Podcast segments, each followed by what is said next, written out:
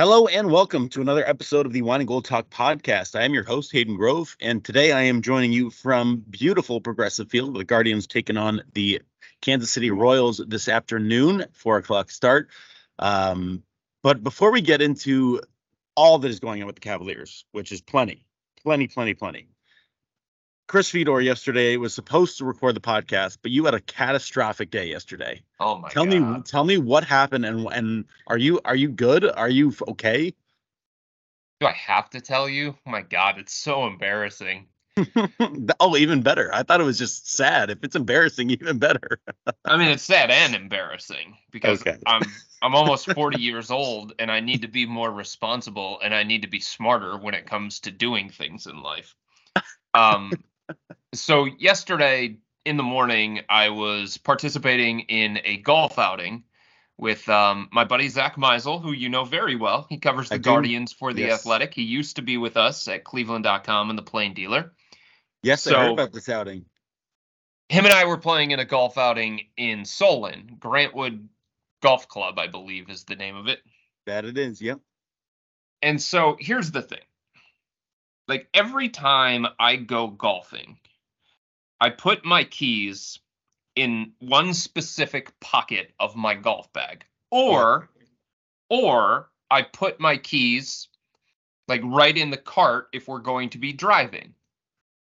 Because it's usually pretty safe. Um this time I did not do that with my keys. Like I didn't put them in either location. I didn't put them in the golf cart and I did not put them in the zippered pouch of my golf bag. I don't know why. Honestly, no idea why. Uh, maybe because I was in a little bit of a rush. Maybe because I was more interested in getting to the putting green and to the uh, driving range so that I could hit some balls before the outing started. It was a shotgun start at like nine o'clock, so I wouldn't say that I was scrambling around, but my mind was elsewhere. So I don't know where I put my keys. They might have been still in my pocket. Um and they are somewhere on Grantwood Golf Course. Oh no. My car keys. Yeah. Yeah. Oh no. And nobody So found them. Nobody's found them yet. no, nobody has found them to Oh, this point. jeez. Okay.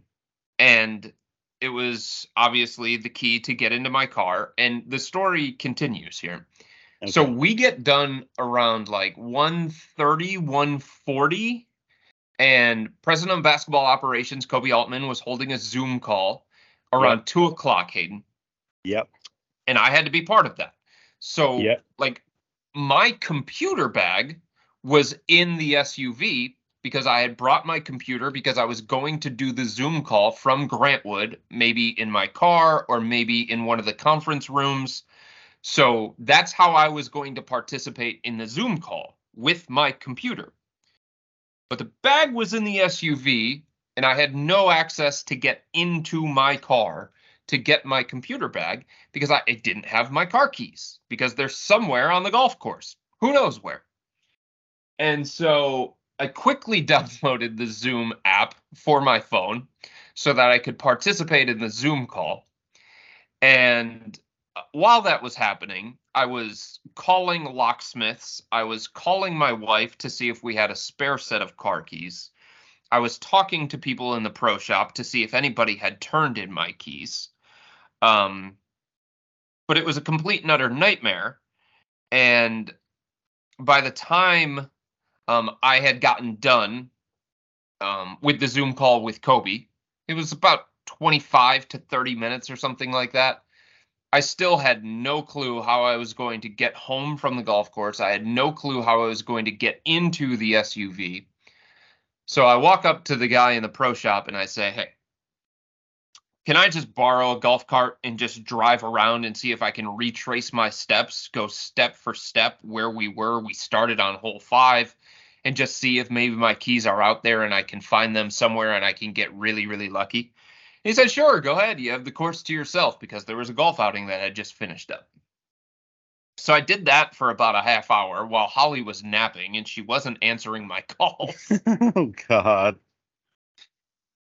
So I have no idea if we have a spare set of keys at home. I can't remember that. And she's not picking up the phone because she's napping.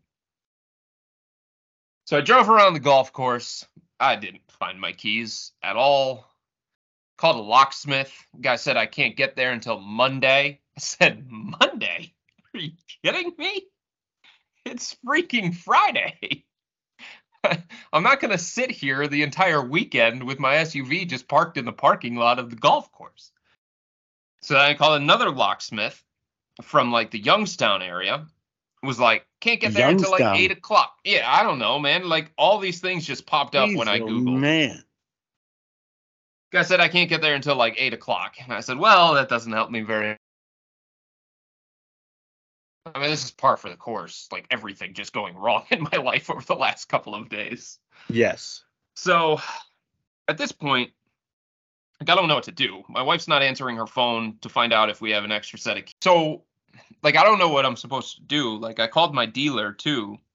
And I say, like, hey, is there anything that can be done about this? Like, what does somebody do in this situation? Because I've never been in this situation before. I've never lost my car keys somewhere. Right. I've never not been able to get into my SUV. I've never been stuck 40 minutes away in Solon at a golf course. And I'm just like going through the list of what can I do here. Um, so I, I called my dealer and I said, like, what does somebody do in this situation? Do I get it towed all the way to North Olmsted and and like have you guys give me a replacement key that way? Do I get it towed to like an Ace Hardware? um, what do I do here? So finally, Holly woke up and she called me back and she drove out 45 minutes. And thank God that key that we found sitting in a bowl was my backup key. And I was able to get into my SUV and drive home. And I probably got home again. We finished our round at 1:30. I probably got home after this whole ordeal at 5:30 in the evening. Jeez. What a day. Yeah. Goodness. But hey, What you know what? day. Could have been worse. Could have been worse. Hopefully Oh. you find could have hopefully you find your keys or they find your keys somewhere on the course. I mean, I don't know where they could be. So here's the other thing. Zach Meisel lost like a bag tag, his Elyria Country Club member bag tag. It's the Yeah. smallest thing, right? Yeah. He lost it and he noticed it on like hole 12. He's like, oh no, where'd my bag tag go? I lost it. smallest thing, right? Somebody found that. Somebody found that and turned it into the pro shop, but nobody found my freaking car keys. I couldn't believe it. Oh, that well, you that is the definition of when it rains it pours, my friend. Well, I'm glad you're I'm glad you figured it out. I'm I you know, it could be very worse and uh but that's rough. That's a rough day. Um all right. We've we've spent too long in the nonsense and I'm I'm I'm, I'm glad you're good, but the people want to hear about the Cavs and the Cavs made some uh very very specific moves uh in this free agency uh period. They first um, agreed to a deal with George Niang, now uh, now being the spelling guy is that is that or, excuse me the uh the pronunciation guy is that correct george niang it's not georges or georgie It or is something George. It is George. George, Niang. Good job. Perfect. I'm surprised you you. got that right. The only reason i got that right was because i covered him in the ncaa tournament the first time i ever covered a major sporting event when aaron craft hit the shot over his head so that's Oh, why i you're kidding. remember it yeah that's why i remember it iowa Oh, state right. versus ohio state george niang yep and then um later would agree to a deal, uh, a trade to bring in Max Strus. Am I pronouncing that correctly? That is correct. Yes. All right, That's an Max. easy one. Max Strus. Uh, he has agreed to a four-year deal uh, to stay with the Cavaliers. Um, To come to the Cavaliers. Come to the Cavaliers, yes, but then stay to the stay with the Cavaliers as well for four years, and then um, in the midst of that trade, Cedi Osman heading to the San Antonio Spurs, um, as well as Lamar Stevens heading to the San Antonio Spurs, and Yep. then the Cavaliers signed uh, guard Ty Jerome. So they addressed some very specific needs, and oh, by the way, brought back Caris LeVert, um, which was probably their biggest move of the offseason. So you got three shooters in Caris LeVert, George Niang, and uh, Max Yep. Strus. You added Ty Jerome to kind of be a backup point guard type player because we saw what happened with Ricky Rubio last year.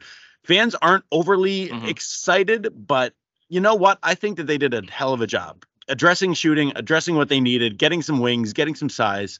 I think it was a really, really positive and um, really good free agency for the Cavaliers. Yeah, I'm right there with you, Hayden. Like again, none of these guys that they acquired, even Caris LeVert, that they brought back, they aren't all stars, but they don't have to be all stars because the Cavs No. already have future all stars like Darius Garland, Donovan Mitchell, Jarrett Allen, Evan Mobley. That's the core four. The goal this offseason was to try and find guys that could complement those pieces. And I definitely think that the Cavs were able to do that. Um, and I think based on the resources that they had to use this offseason, there isn't much better that they could have done. And I wrote about this for Cleveland.com. If you think that maybe the Cavs possibly overpaid for Max Strus, you know, his contract is right in line with a lot of players similar to him that are shooting specialists, that are movement based guys. Um, you know, Doug McDermott, uh, Tim Hardaway Jr., um, either Bogdanovic that you want to talk about, Joe Harris. They're all right there in the same contract range. So that's the going rate for players like Max Strus. Um, and there's nobody else that was available to the Cavs that they could have afforded that was going to be better for them than Strus, that was an unrestricted free agent. So I don't know what else anybody wanted them to do based on what they could have accomplished throughout the course of the offseason. Like if they would have done something more significant, something that maybe would have moved the needle a little bit more, then it would have been them shaking up the roster. And it would have been them considering a trade of Jarrett Allen. And I just don't think they were ready to do that. And I don't think they should have been ready to do that because this group together has only had one year together. And in the one year, they won 51 games. They got to the playoffs. Yes, they got bounced in the first round, and it was a non competitive series, and it was a terrible performance against the New York Knicks. But I just think this group has earned the right to get another opportunity together while seeing what it can look like and what it can be like with the organization addressing the other key weaknesses. And that's what the Cavs were able to do this offseason. And I think based on what they could realistically accomplish, they did the best that they could.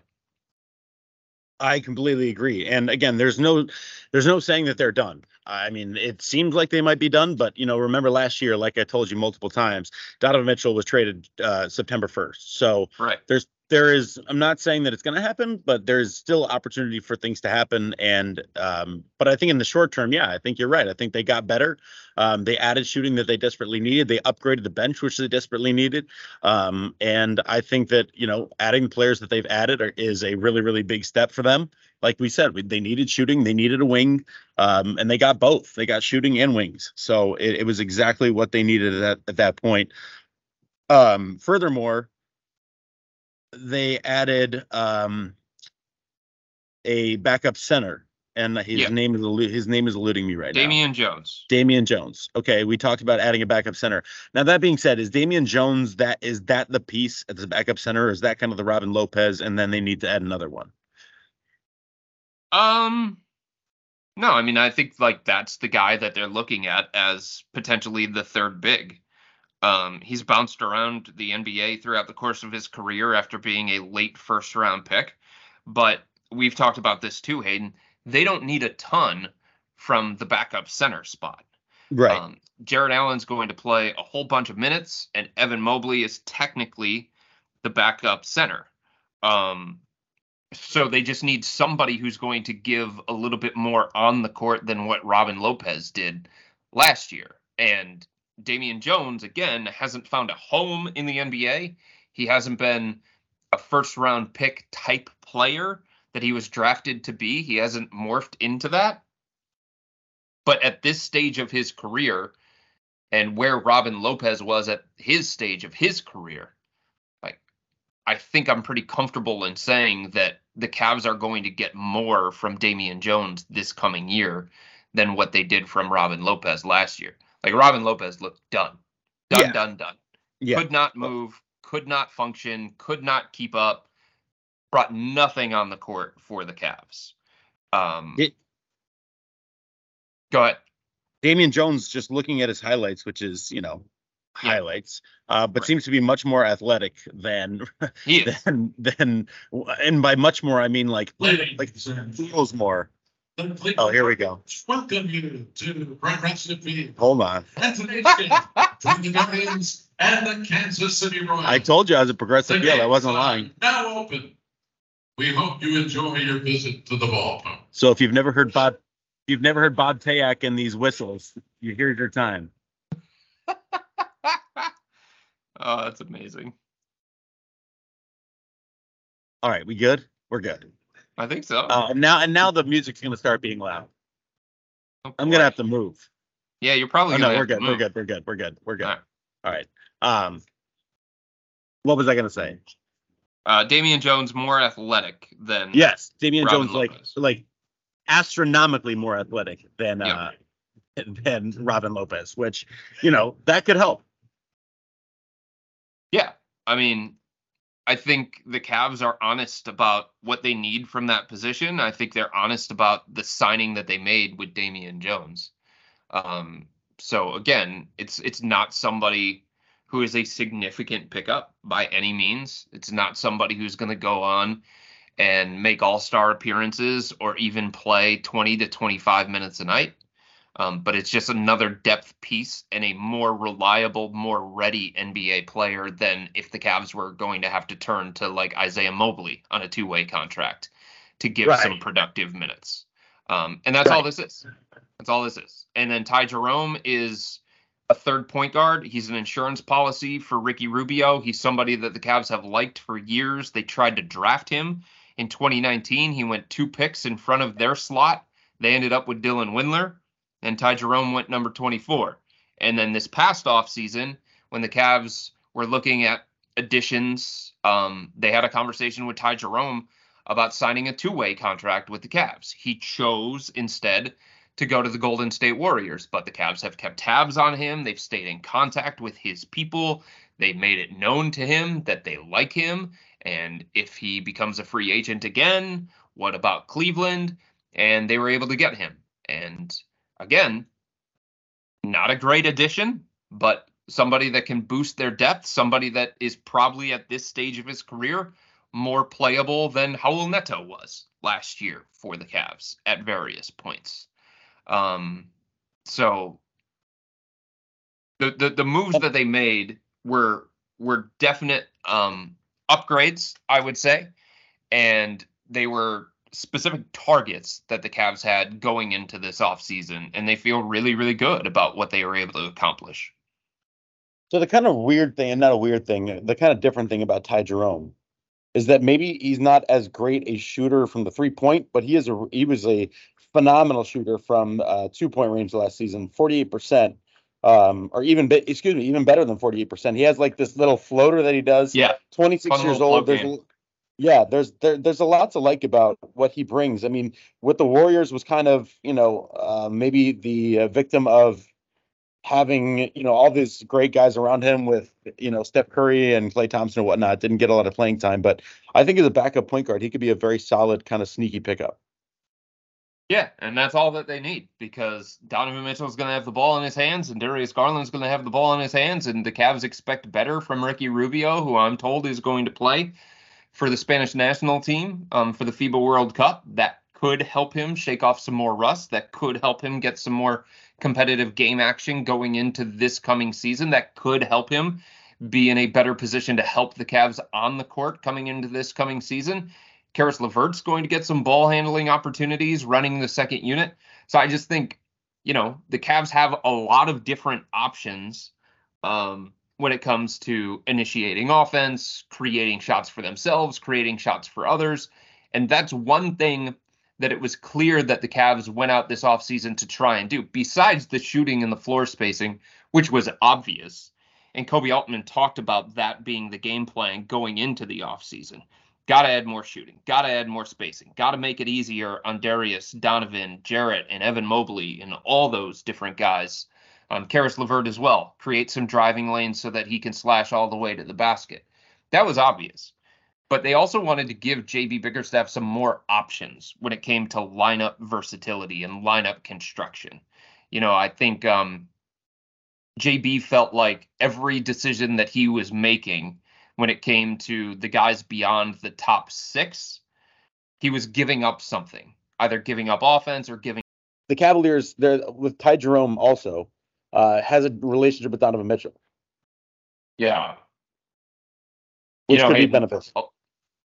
I mean, again, Donovan's not ultimately, when it comes time for Donovan to make his future decision, he is not going to make his decision based on, like, oh, the Cavs went out and got some of my buddies. You know what I mean? But Right, no, like the belief is it's about what is going to make things best for the Cavs to compete in the Eastern Conference. Ultimately, Donovan has talked about his desire to win. So the Cavs are trying to construct a roster um, that can compete with the top teams in the Eastern Conference. It's a bonus that he has a relationship with George Niang. They played together in Utah. It's a bonus that he shares an agent with Caris LeVert. It's a bonus, and it doesn't hurt that he grew up playing AAU ball with Ty Jerome. And what that does mean to me is that the Cavs have brought Donovan into the mix when it comes to how can we build this team um, to make it the best possible team to compete in the East. Like, what kinds of thoughts do you have, Donovan, on on roster construction, on the types of players that we need to go out in the offseason and acquire? And it doesn't mean that Donovan's pulling the strings, and it doesn't mean that Donovan's making all of the decisions for the front office. But it means that they're bringing him into the mix and they're trying to get into his mind. Um, and I think him feeling like he's part of that, like an ingrained part of what is being built here, I think that's something that appeals to somebody like Donovan. right. Um, and adding these and adding these guys, I'm looking. You know, we we talk all the time about um, the rotation with um, with JB Bickerstaff, and you add, you know, you add Mhm. three players in Ty Jerome, Darius Garland, Jordan Yang. Um, you're probably already somewhere near ten, right? I mean, you got Donovan, Darius, Niang, Strus, Mobley, Allen, Jerome, Okoro, and that's eight right there. Uh, Dean Wade potentially could get minutes. Car- oh, and we forgot Caris LeVert. So you add Caris LeVert Yeah. that mix, that's nine. I mean, is that going to be the is JB's rotation going to be bigger because he has more pieces now, or is it going to be still be nine guys that you know? And maybe it's going to be harder for a guy like Ricky Rubio to find the floor, um, a guy like even Isaac Okoro to find the floor. No, I think it's going to be harder for a guy like Ty Jerome to find the floor. Okay, okay. if we're being honest about it, right? sure. Like Ricky is the veteran stabilizer. There's more known when it comes to Ricky, and Ty Jerome is more in that role of like Raul Neto. Like what what happens if if Ricky needs a night off? What happens if Ricky is in foul trouble? What happens if Ricky's not performing and they want to give it to somebody who could maybe perform? You know what I'm saying? Like at Yeah. the very least, it's just options for JB Right. Bickerstaff. Um, it's a little bit more playable depth for JB Bickerstaff. Um, but but I think JB is somebody who has shown more comfort, Hayden, when it comes to nine or ten guys, and Yeah. he has gone on record saying that that's what makes him most comfortable when it comes to balancing a rotation. And even if he does feel better about the options that he has to go to on his bench, I think a coach has to stick to their own comfort zone. And I would be surprised if all of a sudden JB starts consistently playing 11 or 12 um, just because he has shown uh, no willingness, no desire, no comfort in doing that. Is it fair to assume that Strus will be in the starting lineup? Caris and Niang will come off the bench Yeah, I think so. Um, I, at least I to start the year. Yeah, I mean, I think it all depends on on how these guys perform and how the lineup looks and how the lineup functions together. Um, you know, JB showed a willingness to adapt based on um what was going on in the first few weeks of the season. He started with Caris LeVert at the small forward. Caris didn't love the fit. JB didn't love the fit. They moved him out of that starting lineup and they went with Lamar Stevens. Then eventually they ended up with Isaac Okoro. So I think there's always going to be a possibility that what what happens to start the year is not how things finish or what it looks like midway through the season. But Max Strus was brought here to complete the starting five. Max Strus was the top name on the Cavs free agency wish list. Like the skill set that he brings to the table is exactly what they feel like they need to complete the starting five. That spacing, that shooting threat, that ability to create some off ball movement, that ability to create um, some some more easy looks inside um, for Evan Mobley and Jarrett Allen because the defender is hugged up on Max Strus on the perimeter and they're so concerned about what it is that he's doing. Um, an ability to allow Darius and Donovan to attack defenders in a different kind of way and not have them um, not have those defenders set their eyeballs and their focus on Darius and Donovan when they have the ball. Um, there's just a different threat level that comes with somebody like Max Strus. Even if he's not knocking down shots, he can still have that kind of threat to an opposing defense. He has that kind of shooting reputation that I think is just going to open things up completely. Um, and I think it's going to complete the starting five. So I would be very, very surprised after the Cavs gave him $15 million a year, a little bit more than $15 million a year, and gave up Cedi Osman, Lamar Stevens, and second round picks, that Max Strus would not be um, the fifth starter for this team.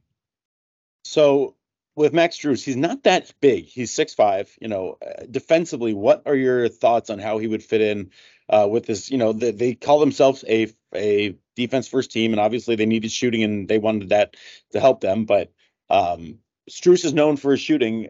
Is it going to be a problem defensively because he's not as big as maybe um, your typical wing?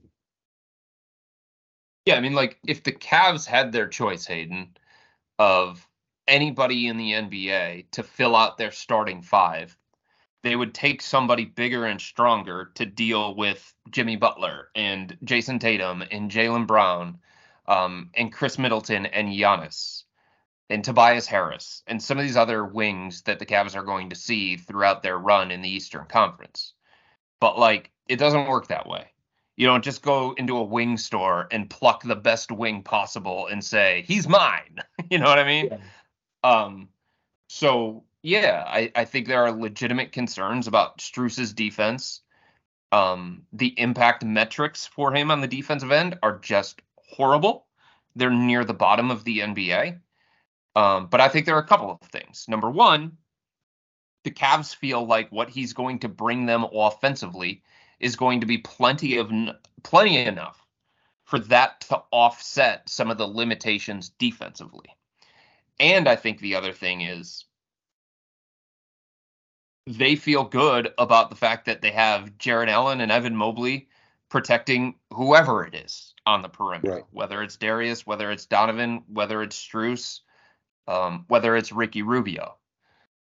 It, if the Cavs take a small step back, so they were the number one defense in the NBA last year. If they take a yep. small step back and fall outside the top five because they're starting Max Strus and they're playing him 28 to 32 minutes a night, they are okay with that, provided their offense raises to a level that was much better than what anybody saw from them this past year.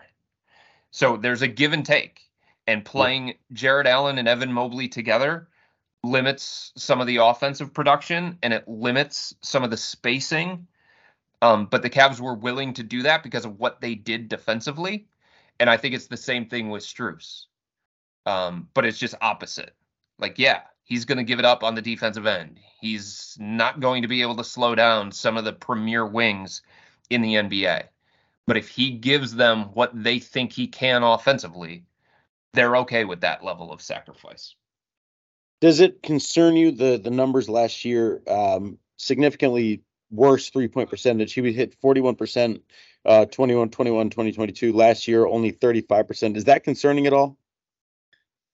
I think it's a little bit concerning because which one's more real? Or is Yeah. what's real right in between those two numbers? Is he Probably. really That's just like the case. Yeah. Is he really just a 37, 38% three point shooter as opposed to a 40% one? But like if he's shooting that percentage on big time volume and he's threatening a defense everywhere he goes, there's value in that beyond just a shooting percentage. Right. And the truth is, like, what he can potentially do to a defense in terms of that level of threat is different than Cedi Osman, right? It's different than Isaac Okoro. It's different than Caris LeVert. It's different than Lamar Stevens. And that's the thing that the Cavs were looking at. So if he does all of that and shoots only 35 or 36%, I still think there's value in that. Now, if he does all that and he shoots like 40, 41% because he's getting better looks from Darius and Donovan, okay, like now we're really, really talking about an offense that can hum. Um, so I think based on the the lineup around him and with Darius and Donovan commanding so much of the defensive attention, I think Strus is going to get better looks. I think he's going to get more open looks.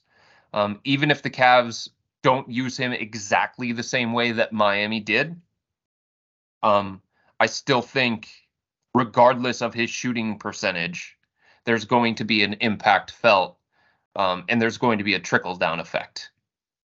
Let's talk Georges Niang for a minute. Um, like we said, probably a guy that comes off the bench, veteran in the NBA, played with uh, Donovan Mitchell before in Utah. Um, he is a legit 40% three point shooter. I mean, he's done it. Yeah. Um, did it last year, did it the year before. I mean, is this just your prototypical sharpshooter coming off the bench uh, that has some size at six seven, six eight? Yeah, I think so. That's who he's been his entire career. Like all but 30, I think, of his total three point attempts last year were catch and shoots. So he's just somebody who is going to stand out on the perimeter. He's going to pull defenders closer to him on the perimeter, and he's going to wait for driving kick opportunities from Darius, Caris, Ricky, and Donovan. Um, in a way, it's it's what it's the kind of role that Kevin Love was playing for the Cavs before his buyout. Now he's not Kevin Love. He doesn't have that same resume. He's not heading to the Hall of Fame, but stylistically, they're going to ask him to do some of those same things. Um, and I think the Cavs feel like he can play three through five. Probably not that much three, but he's got the ability based on matchups to play three through five. So he's another option for a small ball center. Um, and I think he's more ready to help a team, or at least it would appear that he's more ready to help a team that's pushing for a playoff spot because he's done it throughout his career. Did it in Utah, did it in Philadelphia. He's more ready to do that than somebody like Dean Wade, who just, you know, when the Cavs threw their support behind him and they asked him in a roundabout way to fill Kevin Love's shoes, he was not able to do it. Yeah, it makes sense, and that's exactly the role that you're right. They kind of are looking for. Probably, actually, I mean, Kevin's Kevin, um, but maybe with Niang being a little younger, being a little, uh, you know, more spry, maybe could fill those shoes pretty admirably uh, for the Cavaliers this season. Chris, we talked a lot about you know these additions, and and rightfully so. You know, they're the new guys. They're they're what we're um, you know talking about as they enter the fold here. But we haven't seen them. We won't see them on the court for a while. On the other hand, you have seen um, Emoni Bates. You have seen Pete Nance. You have seen some of these guys on the floor at Cleveland Clinic Courts uh, over the last couple weeks. They've had some summer camp stuff, um, or summer ball stuff, I should say. Um, what have your impressions been of Emoni Bates, uh, of Pete Nance, of some of the guys they've brought in um, to in for this rookie camp, and and how they've been looking, sounding? I mean, Emoni Bates said that he's felt the best that he's ever felt in his life um, now that all the pressure's off or whatnot. Is is that kind of correct in what I in what he was saying there? None of them are going to be capable of helping the Cavs. Okay. That's the big takeaway, and, and that's Yeah. okay, right? Um, Pete Nance was undrafted. Um, Yep. Emoni Bates was the number 49 pick in the draft, and he's 19 years old. Uh, Isaiah Mobley is on a two-way contract. He was on a two-way contract last year. None of these guys are Isaiah would have the best chance of helping the Cavs this coming season, but none of them look capable of doing that on a consistent basis. And Emoni Bates showed in his first summer league game. And here's the thing, right? It's summer league, it's only one game. You always have to attach the qualifier and the caveat. But Emoni Bates, like the good things that you like about him, the length, um, the height, and just the NBA shooting range, those showed up in the first game of Summer League.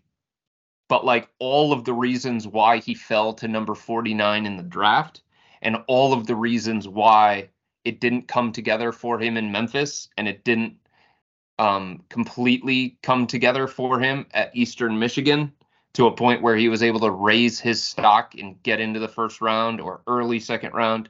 All of that showed up too. He is years away from being ready to play NBA basketball. And again, that's okay. And that's why he signed a two way contract. And he's only 19 years old. And that's why President of Basketball Operations, Koby Altman, said on his conference call or his Zoom call yesterday with reporters that um, they have to have a lot of patience with Emoni and they're in no rush to put him out on a court.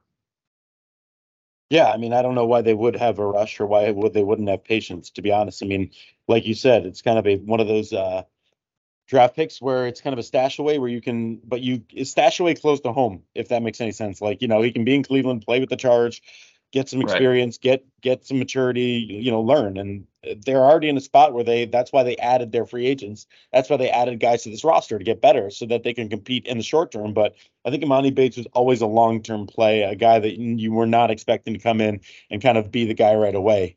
Um, so yeah, I, I love the pick because it is uh, it's like a it's like a minor league player in baseball. You know, he's going to go get his reps in, and and hopefully you're waiting. You know, two years down the line, three years down the line, he'll be ready to go and and maybe help you in some way. But I think it makes a lot of sense um, that Emoni Bates is going to be, uh, you know, a couple years away. Won't be a storyline for very long. You know, just have being in summer league, and once the season starts, I think we won't hear a lot about him um, in regards to the Cavaliers and and the media availabilities and whatnot. Um, what was I going to say? Oh, uh, at least he looks better than Victor Wembanyama after one game.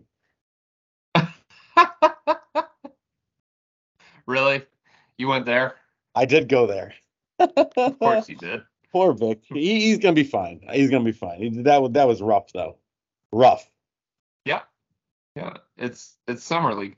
If you remember the first summer league game, Evan Mobley got beat up and pushed around by Alperen Sengun of the Houston Rockets, and everyone was like, "Oh my God, Evan Mobley! Look at him getting pushed around. Oh my God, he's too thin. He's not strong enough.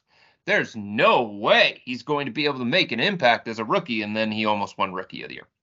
Yeah, yeah. I'm just, you know, as a big facetious comment, like, yes, it's very much summer league, and you know, I, I, I just felt bad that all these people paid all this money and sold out crowd, and he goes out and just does not play well. So yeah, but the ceiling is very high, and he'll hopefully he'll get there. Um, in regards to the Cavaliers, anything else um, in the short term? I mean, we, uh, you know, the the moves have been made. Uh, Cedi Osman going to the San Antonio Spurs, Lamar Stevens going to San Antonio Spurs with Victor Wembanyama. I think that's actually a good spot for them.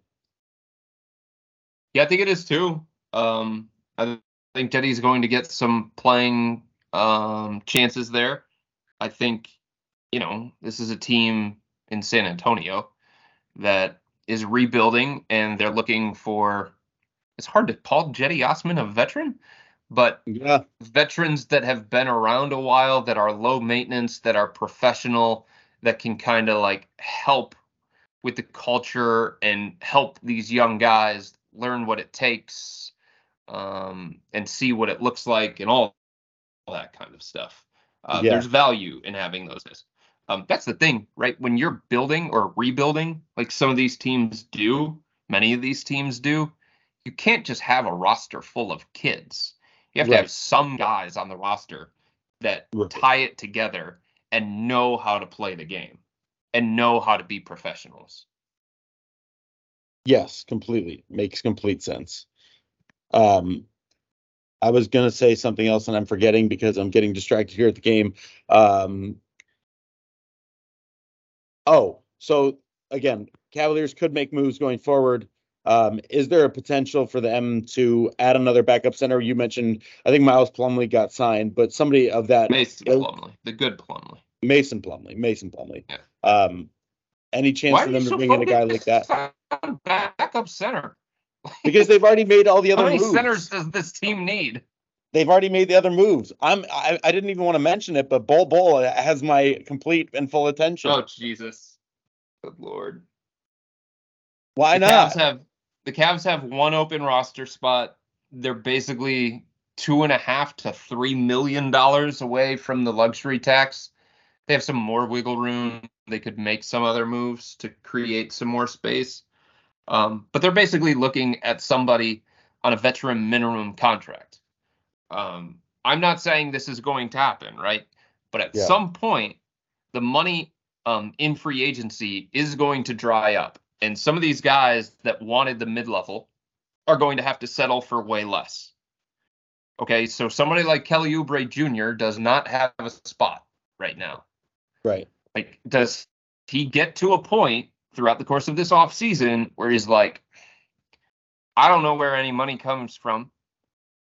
I just have to take like a one year minimum deal and see if I can reboost my value. Or is there, like you said, a backup center like that? Or I don't think they're looking at a specific position. I think they're willing to be opportunistic when it comes to that final spot. And if they can get somebody on the cheap that probably shouldn't get that kind of contract, but is looking at that kind of contract because of the way other things played out in free agency, then I definitely think the Cavs would consider that. And I think that's how they're approaching what is basically their final roster spot because we know that they like to keep a roster spot open going into the season. Right. Otherwise, they seem pretty set. You know, they they got what they needed with shooting. They got what they needed with the wings. Um, they seem pretty set in that regard. So you got to feel pretty good about um, uh, about where they are at this point, given that you know, like we said, they needed shooting, they needed size, they needed wings. Uh, they got them. They got a little younger, a little more experienced, um, or excuse me, not younger. They got a little more experienced, um, which always helps in the postseason. Got a little maybe more athletic. So I think, like I like we said earlier, I think the Cavaliers did a really good job, and I think now we're just going to kind of have to wait until October till we get this thing rolling. I mean, to your point, Dario Saric just signed with the Golden State Warriors, so he adds bench depth, right? He got a one-year Yeah. deal with the Warriors, basically like a prove it deal. So, Yeah. is there somebody out there that the Cavs could potentially target to round out the roster? Sure, but whoever it is that they're going to sign is going to be very, very, very low on the depth chart because of the other moves that the Cavs have already made in free agency. Their top Right. two targets were Max Strus and Niang, and they were able to get them both. And their number one priority, as I said and wrote about for Cleveland.com multiple times, and Koby Altman confirmed yesterday in his Zoom call, their number one priority was Caris LeVert. Their number one and two targets from outside the organization were Strus and Niang. So they feel really, really good about what they were able to accomplish um, this offseason. And and who knows? We'll see if they're right. We'll see if Niang brings to them what they think he can. We'll see if Strus can be a starter quality small forward. He's good enough to start for the Miami Heat, both in the regular season and in the playoffs. And they got to the NBA Finals with him starting at small forward. So they feel really good about this roster and the depth that they added.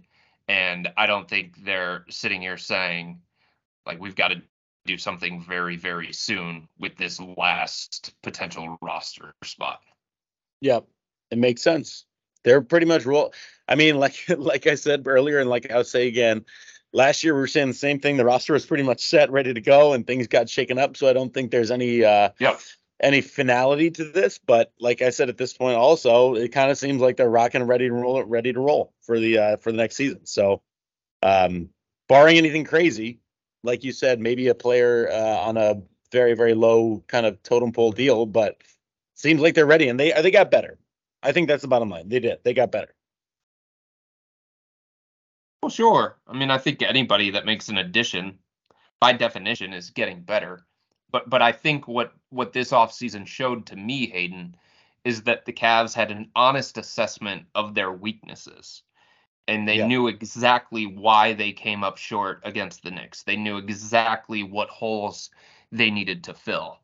And they knew they didn't have enough shooting. They didn't have enough spacing. And if if this core four was going to stay together and function well together and allow this organization to take the next step, then those weaknesses needed to be addressed first and foremost. Now we can see what it looks like with a shooter, a potential two way wing in that starting five. Now we can see what it looks like with a more competent, comfortable, NBA ready backup power forward in Niang. And again, we'll see if they're right. We'll see if these guys um, live up to their contracts. We'll see if these guys have the kind of impact that the Cavs expect them to have. But it definitely looks good on paper. And stylistically, the Cavs are going to be able to function a different kind of way because of the personnel that they've added this offseason. A big reason why they function the way they did offensively last year and defensively last year is because JB catered that offensively and defensively to his personnel. And personnel is oftentimes going to dictate how good you are and what kinds of things you can do offensively and defensively. And I just think the Cavs have a little bit more versatility. I think they have a little bit more diversity. And I think they have um, this is a word that the Cavs front office likes to use, and I can't come up with a better one. They have more optionality. Yep. I think it makes complete sense.